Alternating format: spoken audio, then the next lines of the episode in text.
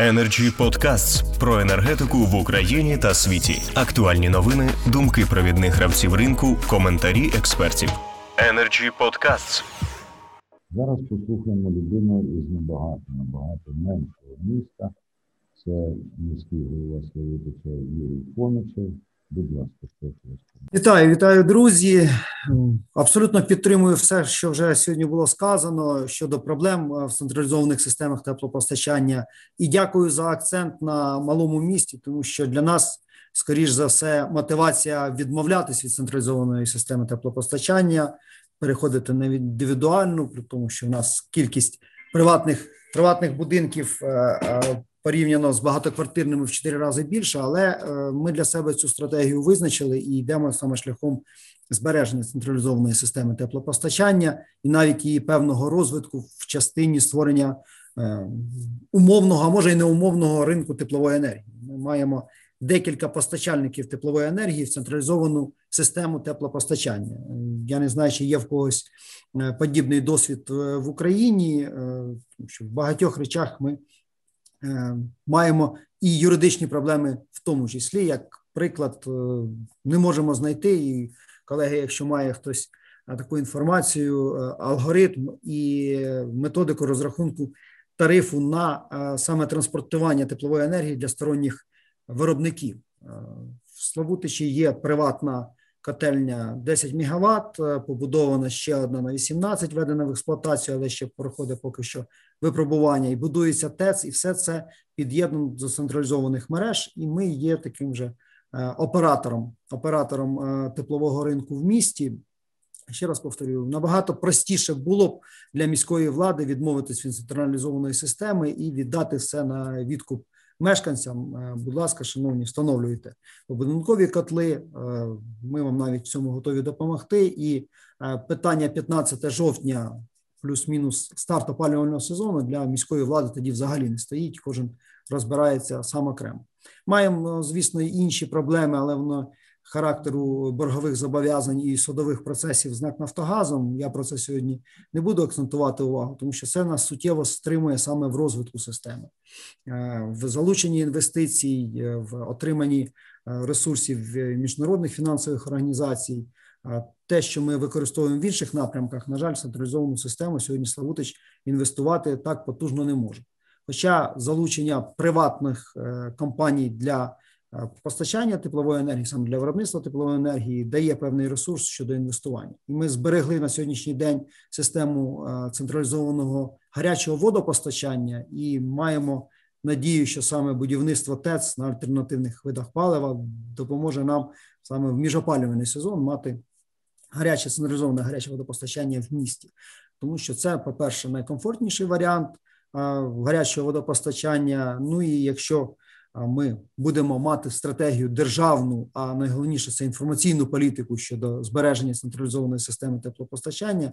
Впевнений, що це найефективніший з економічної точки зору спосіб доставки гарячої води до населення, її підігріву саме централізовано з використанням різних джерел енергії, не лише Міської котельні, але і тих приватних, які з'явилися, і врешті-решт до цього можуть під'єднуватись і інші Е, підприємства, які генерують енергію, теплову енергію, яку сьогодні не використовують.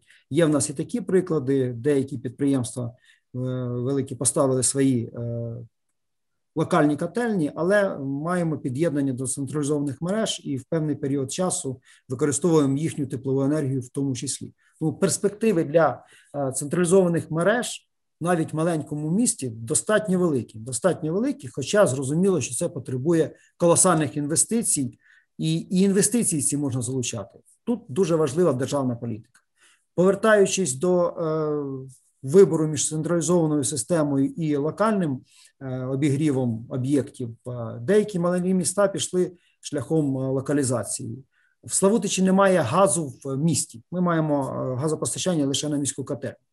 Це, мабуть, в певній мірі нам допомогло і стримало населення від е, розвитку локальних котелень е, по багатоквартирним будинкам, е, по будинкових, по приватним будинкам, тому що електрообігрів, якщо брати в порівнянні, да, в певний проміжок часу це можливо навіть було вигідно, але ми бачимо 2021 рік, зміни в підході до тарифної політики в електроенергії, і це був очікуваний процес, абсолютно очікуваний, тому що це фізика не може електро... Е, теплова енергія з електричної е, в приватних домогосподарствах коштувати дешевше ніж централізовано, тому що саме теплова енергія використовується на станціях е, здебільшого для того, щоб отримати цю електроенергію. І тоді вона стає дешевше. Ну це просто нонсенс, це елементарна фізика, яка не може працювати так. Тому ми очікували збільшення щодо співвідношення ціни на газ і електроенергію в бік електроенергії. Е, і не пішли шляхом е, локалізації і електрообігріву в нашому місті. Хоча є такі приклади в Україні, е, ми їх вивчали свого часу, коли мали дуже серйозні проблеми з газопостачанням. І Тут підтримую колегу з Тернополя. Що да, справді ми є посередниками щодо продажу енергоресурсів. Хоча з іншого боку, заробляти 10% на транспортуванні теж непогані гроші, якщо це ефективна система е, централізованого теплопостачання, якщо в неї залучені інвестиції, і ми маємо можливість е, мати ефективну ефективну систему постачання. Тому перспектив для централізованої системи теплопостачання є дуже багато. Славутич, як приклад, показує, що це може бути сьогодні справжній ринок теплової енергії, і ми шукаємо ті, ті механізми, щоб споживач міг обирати виробника теплової енергії. Як сьогодні кажуть про ринок газу, будь-хто може обрати будь-кого е, з газопостачальних організацій, а за транспортування, звісно, заплатить чи постачальник, чи споживач. Е, те саме ми створюємо в Славутичі, хоча не знаходимо сьогодні е, законних механізмів юридичних, як це правильно збалансувати, як дати можливість мешканцям окремим будинкам обирати собі виробника або постачальника теплової енергії Технічно всі умови для цього створені. Юридично, на жаль, теж е, підкреслюємо е, за низьку увагу до системи централізованого теплопостачання в Україні, до її розвитку і до її е, такого ринкового е, виду, е, коли справді ми можемо її використовувати як систему для е, того, щоб споживач мав можливість обирати собі постачальну організацію, при тому, що зрозуміло, монополістом залишається той, хто має в себе мережі, зазвичай це муніципалітет, е, монополістом в транспортуванні. Але вибір постачальника теплової енергії сьогодні вже можливий, і це лише в умовах централізованої системи теплопостачання.